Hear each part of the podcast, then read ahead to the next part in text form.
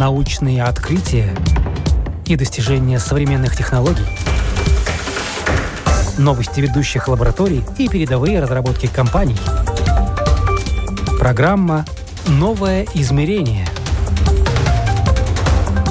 Мы рассказываем о том, каким будет мир завтра – Новости космоса, неизвестное об уже известных объектах, недавнее открытие и перспективы будущего. Об этом и не только простым языком рассказывают на специальных лекциях. Латвийский университет решил повторить курс лекций по астрономии для широкой аудитории – Латвийский астроном Илгонис Вилкс совмещает много должностей. Он исследователь Института астрономии, эксперт Музея Латвийского университета, преподаватель, автор книг и главный редактор журнала «Звездное небо». В этом курсе лекций Вилкс больше играет роль популяризатора от науки и просветителя, который может обобщить информацию о космосе. Вы слушаете программу «Новое измерение». Меня зовут Яна Ермакова, и прямо сейчас отправляемся в увлекательное путешествие по нашей Вселенной – Итак, о космосе всегда говорить интересно, потому что для простых людей, для нас он где-то там далеко. Вы человек э, довольно близкий к космосу. Давайте о том, что важного за последний год или вот за последнее время в таких вот событиях, связанных с космосом, произошло. Ну, вначале я бы хотел сказать, что мне действительно повезло в таком смысле, что я астроном, и, и действительно астрономией и космосом люди интересуются, потому что это то, что всегда немножко неизведанно над нашими головами. Ну а что же здесь такого важного произошло? В прошлый раз я читал курс лекций в 2014 году. Значит, прошло 6 лет, и, конечно, новости есть. И поэтому я их сгруппировал на такие, на четыре части разделил. Первое о том, вот э, какие новости есть по полетам в космос, какие новые ракеты построены, какое бы здесь было развитие. Потом э, вторая часть э, связана с исследованием Солнечной системы, где, да, достаточно много новых результатов. Дальше пойдем, хочу рассказать об планетах у других звезд, экзопланеты, которых открыто ну, огромное количество. Вот на данный момент больше 4 тысяч, и там много очень, очень, так скажем, свежих данных. И в окончании хотел бы поговорить о том, ну, что происходит в далеком космосе. Были такие два очень важных открытия, и есть вещи, которые открыты, про которых еще пока абсолютно не, не ясно, что это такое. Кто приходит на ваши лекции, уже первая лекция позади, можно сделать какой-то вывод? Ну, э, я не смог еще близко познакомиться с аудиторией, немного могу судить по их вопросам, но э, люди разные, разного возраста, начиная с возраста студентов и, ну, что так, среднее поколение судя по вопросам, можно сказать, что люди, которые, может быть, не, не очень эм, ну, сведущи в, в этих вопросах, и это естественно, именно поэтому, очевидно, вы, они и выбрали такой курс лекций, но они интересуются. Ну и можно понять, что как бы мое задание не только просто рассказать факты, но я чувствую, что необходимо давать какое-то такое обобщение, чтобы понять, как, что ну, вместе связано. На вопрос, сколько звезд во Вселенной, ученые не могут дать точный ответ. Но есть предположение, что их септиллионы, то есть больше, чем песчинок на всех пляжах Земли вместе взятых. Космос далекий и близкий, что мы о нем знаем и, что интереснее, чего еще не знаем и на пороге каких открытий стоим. Не на все вопросы найдутся ответы даже у астронома Илгониса Вилкса – но для слушателей это скорее станет поводом пойти дальше и узнать больше самостоятельно. Четыре лекции по астрономии – это ничтожно мало. Даже те 12 лекций, которые я читал 6 лет назад, они тоже не, не покрывают все возможные темы, только самые такие наиболее интересные. Но, может быть, это может быть как начало для человека, который немножко интересуется и заинтересуется больше. Вы сказали, что около 4000 планет открыто. Логичный вопрос, что мы считаем планетой и какие размеры у планеты, потому что мы знаем о том, что Земля у нас вот такая, какая она есть, а вот 4000 – это еще что? Хотя уже прошло достаточно много времени, первая такая планета открыта в 1995 году, уже 25 лет, но все-таки главным образом про них знают вот, ну, астрономы. Поэтому, наверное, важно об этом говорить, что в нашей Солнечной системе вокруг Солнца обращается 8 планет, в том числе наша Земля. Да, Мы их очень хорошо, изучили, достаточно хорошо изучили, скажем так. А вот те планеты других звезд, есть звезды, у которых только одна планета. У одной звезды даже семь планет, что-то похожее на нашу Солнечную систему. И очень-очень раз, разнообразные, совсем иные, чем наша Солнечная система. Там планеты часто бывают очень близко от своих звезд очень горячие. Ну, но в любом случае это планеты, которые вращаются вокруг других звезд, которые находятся от нас на расстоянии несколько десятков, даже несколько сотен световых лет. Очень далеко в космосе. О чем люди спрашивали? Вот из тех вопросов, которые вам задавали, наверное же, были и такие, какие я сейчас задаю вопросы. Но вот что было для вас самым таким интересным, на что вы, может быть, не могли ответить или наоборот отвечали с удовольствием? Э, ну, в принципе, люди, конечно, всегда спрашивают что-то такое, что еще наука неизвестна. Ну, скажем, э, в первой лекции мы говорили о ну, то, что происходит ну, очень близко от Земли, первые сотни километров, где происходят космические полеты.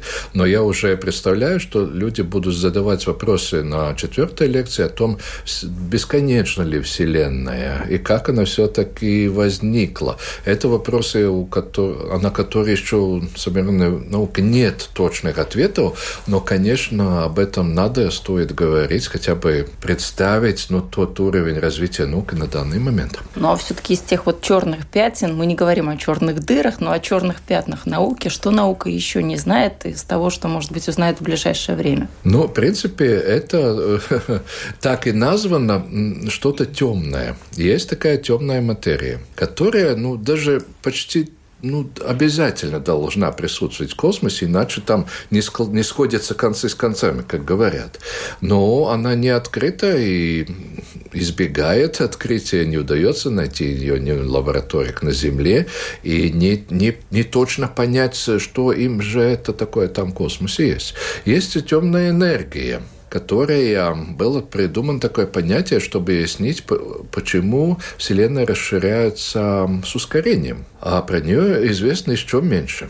Ну, теории некоторые, конечно, есть, но всегда теориям нужно подтверждение. Но черная материя, как мы это можем себе представить? Материя – это все-таки какие-то частицы, какие мы не знаем, но мы знаем, что у них есть масса. Если есть масса, есть сила притяжения. Они взаимодействуют между собой, взаимодействуют с космическими объектами, и именно по этой силе притяжения их и можно вообще обнаружить. Мы просто это очень далеко, просто пока не знаем, что это такое. А вот свет она не излучает и не поглощает поглощает, значит, она чем-то очень сильно отличается ну, от той материи, того вещества, к которому мы привыкли. Есть ли эхо у этой материи или нет? Ну вот если удастся создать такое, не создать, а просто обнаружить такую материю в лаборатории, тогда можно и попробовать эхо. Но э, в этом смысле звуковые волны это, ну, в принципе, почти не является методом исследования в астрономии, потому что такой плотной среды, где звук может распространяться, ну, такие бывают очень редко. Мы можем представить, что есть какие-то звуки в атмосфере Солнца, но пока то туда еще ни один зонд не смог забраться, чтобы поставить микрофон и послушать. Так что эхо еще надо будет подождать, хотя интересным образом в астрономии эхо можно использовать, но другое, световое эхо. Вот когда, скажем, взрывается какая-то звезда, то значит, происходит сильная вспышка, короткое время, ну, время, скажем, за одну неделю такая очень сильная вспышка света, и потом этот свет распространяется вокруг космоса и освещает разные объекты, которые были темные до того, скажем, какая-то туманность, а, и вот она высвечивается, и можем тогда понять, когда этот взрыв произошел, откуда он, где его центр находится. Вот световое эхо в астрономии действительно используется. Одно из самых загадочных космических явлений – быстрые радиовсплески. Это короткие, длительностью всего лишь несколько миллисекунд, радиосигналы, которые возникают в результате выброса огромного количества энергии. С момента их открытия прошло более десятилетия, однако астрофизики до сих пор пытаются выяснить механизмы и природу их возникновения – Илгонис Вилкс уверен, разгадка скоро будет найдена. Наблюдения ведутся и собираются, но пока абсолютно не ясно, ну что из-за чего такой сильный радиовсплеск происходит, потому что тогда за течение, ну, скажем, сотой доли секунды происходит выброс энергии, который хватил бы для Солнца, чтобы светить 100 лет. Это огромная энергия, даже по космическим меркам. И в открытии одного такого источника участвовали также и латвийские астрономы, которые использовали радиотелескоп, который находится под Венспилс, и они участвовали в европейском такой общей сети телескопов, которая определила точное нахождение вот одного источника. Но пока все равно не ясно, что же все-таки там происходит, потому что источник не находится в галактике, как можно было бы думать, ну, такой большой звездной системе, но на ее окраине. Но любое исследование, которое касается космоса, это очень долгая история. То есть всегда это большое количество ученых, которые очень долго смотрят на небо. Ну, это всегда действительно так. Вот так же было, было в 1967 году при открытии пульсаров, когда тоже было непонятно поначалу, что это заявление. Постепенно накопились наблюдения, теоретическое объяснение. Ну, в принципе, все стало достаточно ясно. Или, скажем, вот в э, данное время вот был такой такой огромный действительно проект. Для получения одного снимка работало 8 разных обсерваторий по всему земному шару. Работали сотни ученых э, несколько лет, чтобы получить один снимок. Прямое изображение окрестностей черной дыры. Саму черную дыру, конечно, мы не можем видеть в принципе, но то, что вокруг ее окрестностях, что там происходит, весьма точное изображение было получено в прошлом году. Это одно из очень важных открытий в астрономии. А что же там происходит? Вы нас уже так заинтриговали. То, что там происходит, очень хорошо объясняется теорией Эйнштейна, теорией общей относительности, и модели уже были созданы, как это должно выглядеть, уже было понятно. Но действительно, в реальности этот снимок очень хорошо подтвердил наши представления о том, что происходит в окрестности черных дыр, как там свет уже распространяется не по прямой, а по таким, ну, кругами даже ходит местами или по таким искривленным траекториям. Действительно ли э, по фотографиям можно вот так вот что-то новое открыть? Или это просто красивые картинки, которые нам дают наглядное подтверждение, что вот, вот, вот так выглядит? Ну, в принципе, и так, и так. И поэтому большие космические телескопы, наземные телескопы, э, люди, которые на них работают, всегда думают о том, чтобы была эта пища для воображения, чтобы посмотреть, насколько космос красивый. Эти все туманности галактик действительно очень красивые. Но все-таки изображение очень важный способ способ получения информации в астрономии, потому что мы не можем туда полететь и взять образцы, исследовать объект на месте. Приходится использовать телескоп, смотреть издалека, получать изображения. Ну, конечно, и другие методы исследования, такие как спектры, еще более важны. Но спектр – это не то, что можно показать публике, но и по изображению астроном может э, узнать очень много об объекте. Насколько далеко мы уже видим благодаря телескопам? Мы можем посмотреть на расстояние 13,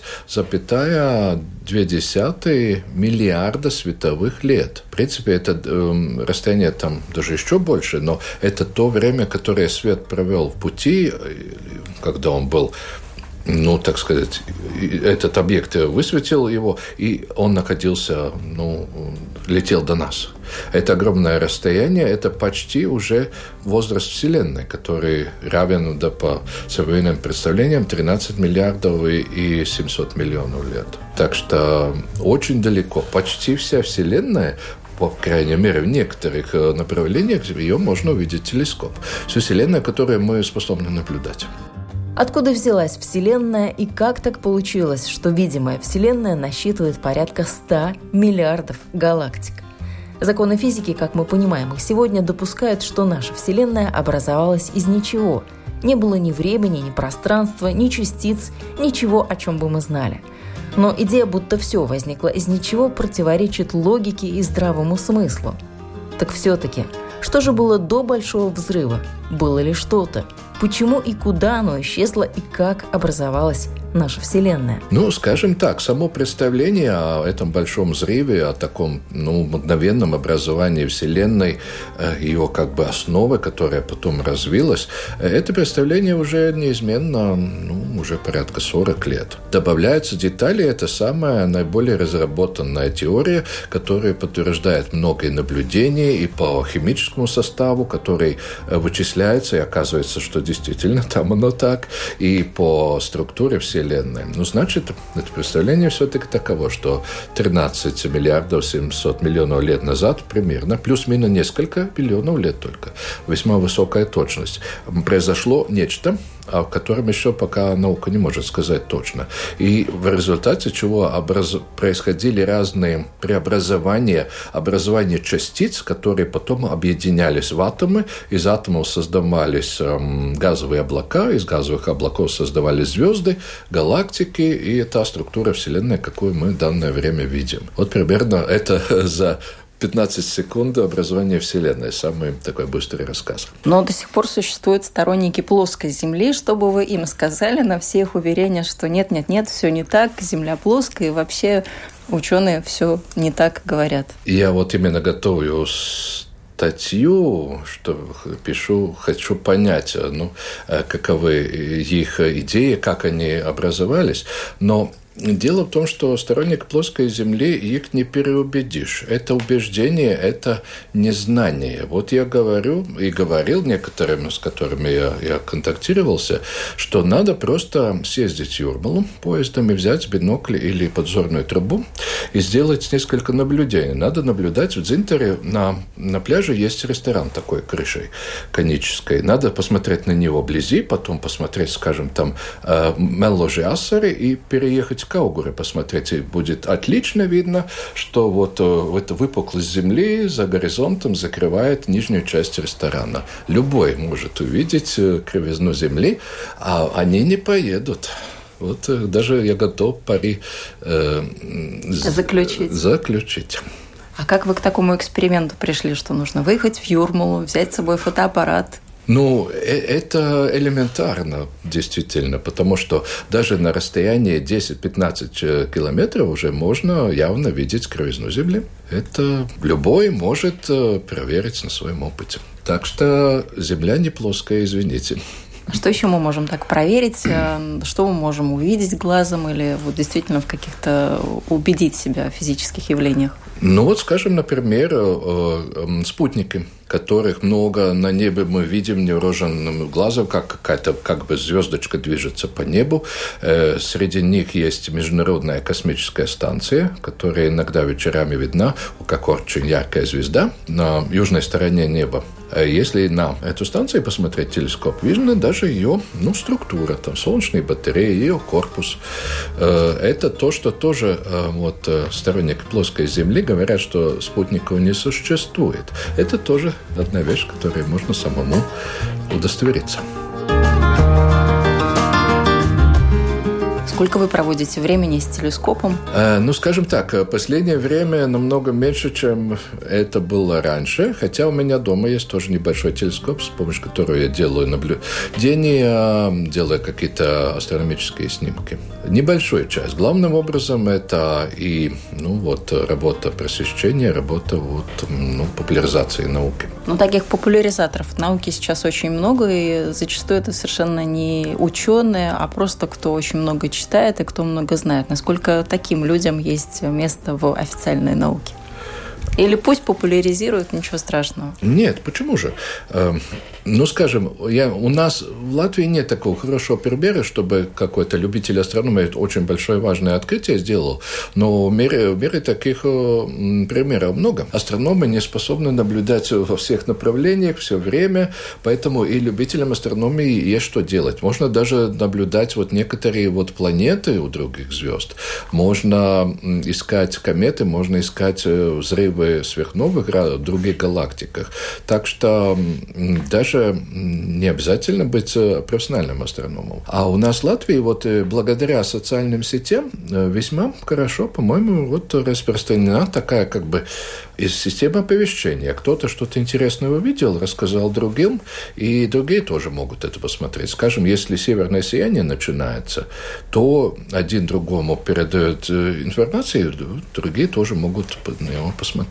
Кстати, вот что из таких интересных явлений можно наблюдать э, здесь, в Латвии, или, в принципе, что ждет э, человечество? Если говорить именно про эту весну, я бы советовал обратить вечерами внимание на очень яркую звезду, которая светит там, где заходит Солнце. Это не звезда, это планета Венера, которая несколько месяцев теперь будет очень хорошо видна. Я даже ожидаю буквально сообщения, что кто-то увидел летающую тарелку буквально каждый раз, когда Венера хорошая видимость у нее, тогда и такие сообщения получаем. Ну, посмотрим, как будет в этот раз. Вы уже не путаете летающие тарелки с какими-то другими объектами в телескоп. Вы уже давно туда смотрите, и, в принципе, наверное, это невозможно что-то увидеть такое, чего, о чем вы не знаете.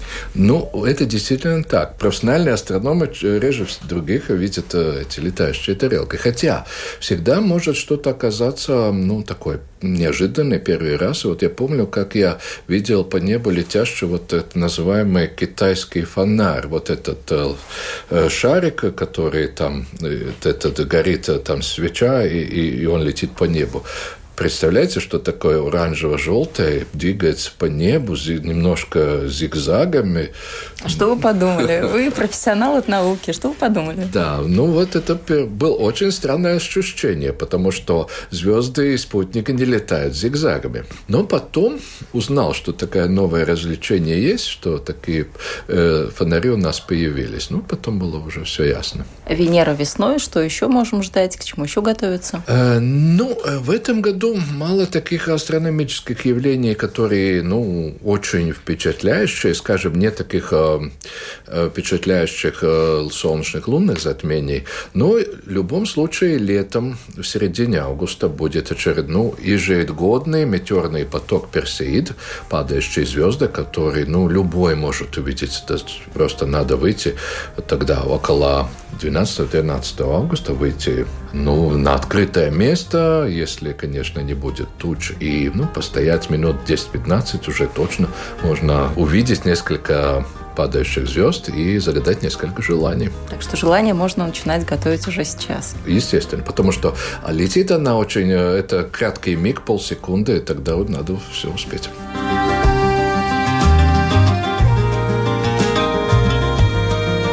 Вы в своих лекциях также рассказываете уже э, об известных э, объектах, которые уже давно открыты. Вроде бы мы о них тоже многое знаем, но тем не менее тоже есть какие-то интересные такие факты. Ну, конечно, хотя бы вот э, планеты Солнечной системы. Э, Нашу планету мы знаем действительно хорошо. Хотя есть еще и неоткрытые там э, животные и, и многое другое. И, и что находится в глуби океана, тоже не всегда знаем. Но э, Марс, Венера, остальные планеты их продолжают исследовать, и все время есть какие-то ну, новости, какое-то такое небольшое, но важное открытие. Вот, скажем, есть подтверждение, что на Венере действительно есть активные вулканы, извержения которых произошли э, ну, предыдущие несколько лет. До сих пор говорили, что, конечно, вулканы на Венере были, это видно, много следов, но не было вот именно прямого подтверждения. Сейчас такое появилось. Ну и многое другое, скажем, исследование Сатурна, что там происходит это вращение атмосферы, что происходит на спутниках Сатурна. Было открыто, что у некоторых спутников происходит э, выброс э, паров воды и из, э, из недр. И ну, есть представление, что потом может быть под э, замерзшей поверхностью может быть океан воды большой, даже больше, чем здесь у нас на Земле.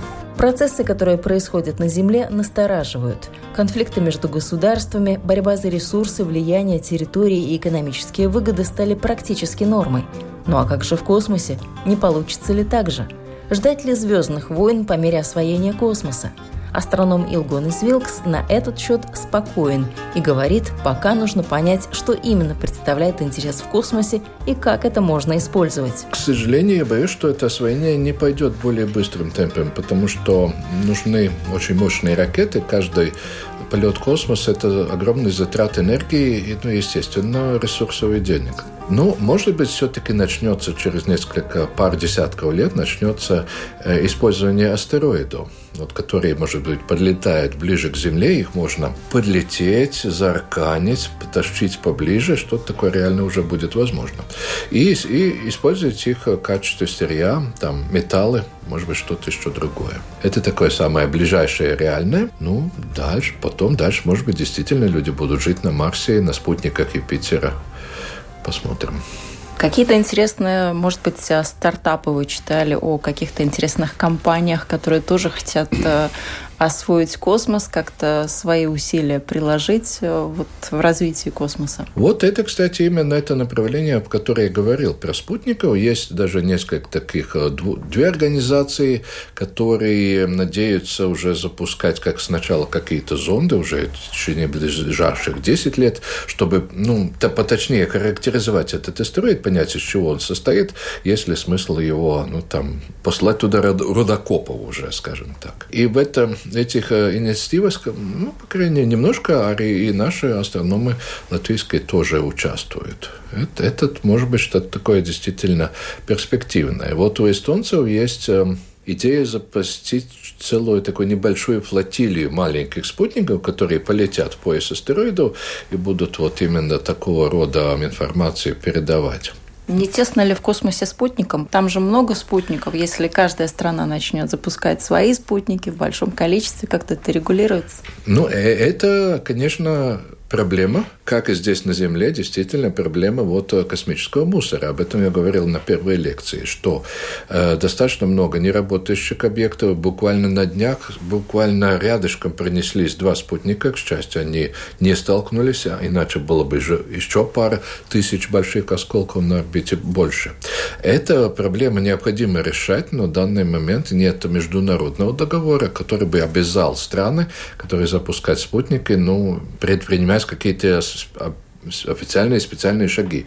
Но есть такое как бы неписанное правило, что фирма или государство, которое запускает спутник, должно и по истечению его э, срока работы и убирать его с орбиты. Ну, постепенно как бы ситуация налаживается, и, ну, может быть, уже через пять лет будет первый спутником дворник или космический мусорщик, которые, по крайней мере, постепенно начнут спутники собирать другие спутники, которые не действуют. Так что немножко ситуация меняется в положительную сторону. Но люди начали об этом думать. Но на Земле мусор собирать довольно выгодно. На этом тоже хорошо зарабатывают. Как в космосе? Выгодно ли собирать мусор в космосе? Ну, к сожалению, нет, потому что каждый запуск э, ну, такого мусорщика стоит так же, как и запуск нового какой-то просто полезного спутника.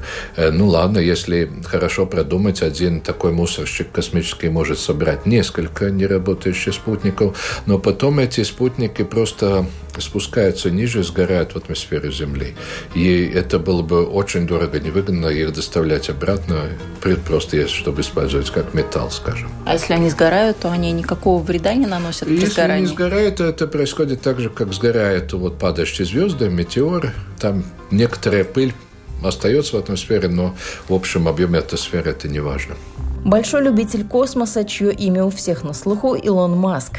На счету этого молодого и амбициозного предпринимателя немало интересных проектов, которые уже изменили мир. SpaceX, Tesla и Hyperloop.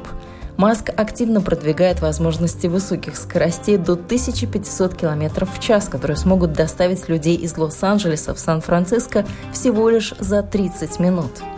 Он также хочет пересадить человечество на электромобили и всерьез развивает космический туризм. Ну вот именно с этого и начал свои лекции. Вот э, успехи фирмы SpaceX э, по нескольким направлениям. В том числе очень важный был такой шаг вперед, то, что первые ступени космических ракет, ракет теперь по крайней мере, его, его ракеты возвращаются на Землю. А первая ступень – это 80% от всей ракеты. А другие продолжает выбрасывать. Каждый запуск это вот э, буквально выбрасывается там вся конструкция, все топливные баки, несколько ракетных двигателей. Все это выбрасывается в океан по окончанию первой фазы полета. Это очень огромная экономия, которая ему позволила достигнуть ну, лидерства, по крайней мере, в американском сегменте космического рынка он его запускает спутников больше других, больше других. До того был вот космический шаттл, который тоже использовал часть, э, возвращалась на, на Землю, но шаттл уже в наше время не используется. Так что, наверное, другим стоит э, последовать ему примеру в этом. И стараться опускать на Землю первые ступени космических ракет, чтобы конкурировать и по ценам. Он может предложить старты по более низким ценам, чем конкуренты. Но это чисто такая как бы коммерческая сторона. Но, конечно, есть его огромные мечты о полетах людей на Марс. Вот буквально несколько месяцев назад он заявил, что э, начнет строить огромные корабли, огромные ракеты. Вот претенциозное название Starship, ну, значит, уже звездный корабль, э, которые в будущем смогут доставлять, может быть, даже 100 человек за полет на Марс. Но посмотрим, как у него получится. Конечно, заявление одно, а сделать много таких космических кораблей и ракет, это требует и время, и ресурсы. Но э, он действительно молодец, он выдвигает все время амбициозные идеи, и большую часть из них действительно реализует. Как Илону Маску удалось достичь таких горизонтов? Главный изобретатель современности родом из 70-х. Учился хорошо, много времени проводил за компьютером. У него степени бакалавра по физике и по экономике Уортонской школы, а вот докторантуру он бросил – и ради чего? Ради стартапа, который совмещал карты городов и данные справочника «Желтые страницы». Но между тем, спустя два года продажа Zip2, именно так назывался этот стартап, принесла Маску 22 миллиона долларов. Ну а затем Илон Маск создал и запустил платежную систему PayPal, автомобильную империю Tesla Motors, ну и космические проекты Solar City и SpaceX. Вообще же Маск является поклонником фантастики и кино, что находит бесспорно отражение и в его поступках. Есть достаточно фирм, э, э, скажем, Boeing в том числе и другие, которые э, делают ракеты и с помощью которых можно запускать спутники. Так это коммерческий этот рынок, такой он существует. Илон Маск там не был первым если действительно вот э, снизить вот себестоимость запуска, можно, можно поз позволить э, больший оборот, больше, больше получать прибыль, которую он сразу инвестирует вот в эти свои мечты огромных кораблей. Но тут нужна недюжинная, я думаю, энергия, работоспособность, чтобы успеть ну, хотя бы повлиять на все эти разные направления, которые развиваются одновременно. О латвийских достижениях тоже не могу не спросить. Мы хоть страна и маленькая, но тем не менее у нас тоже есть, вы уже частично сказали, какие-то разработки и открытия. Вот что самое такое актуальное в латвийской астрономии и у нас здесь? Ну вот и я уже упомянул, что вот латвийские астрономы с помощью своего радиотелескопа участвовали в определении э, направления на вот этот один э, источник быстрых радиосплесков. Это весьма такое важное открытие, произошедшее в прошлом году. Э, но есть и разные, разные другие проекты.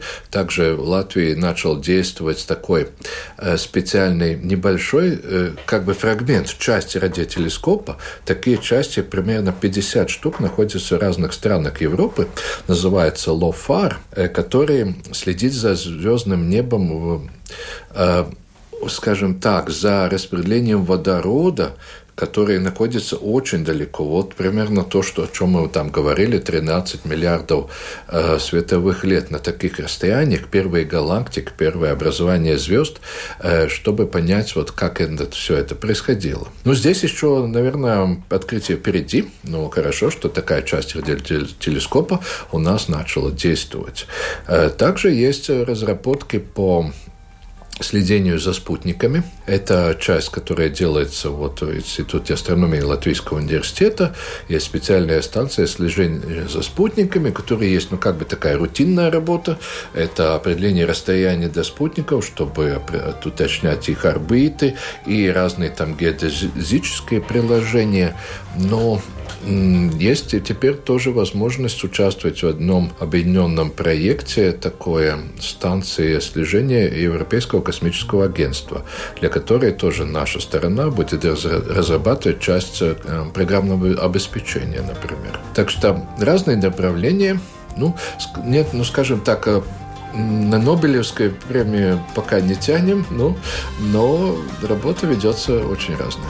Кстати, о Нобелевской премии. В прошлом году Нобелевскую премию по физике присудили именно людям, близким к дальнему космосу. Астроном Илгонес Вилкс был сегодня гостем программы «Новое измерение». К теме космоса мы в нашей программе еще не раз вернемся. Обязательно. Меня зовут Яна Ермакова. Ну и на сегодня на этом я с вами прощаюсь. Как всегда, ровно на неделю.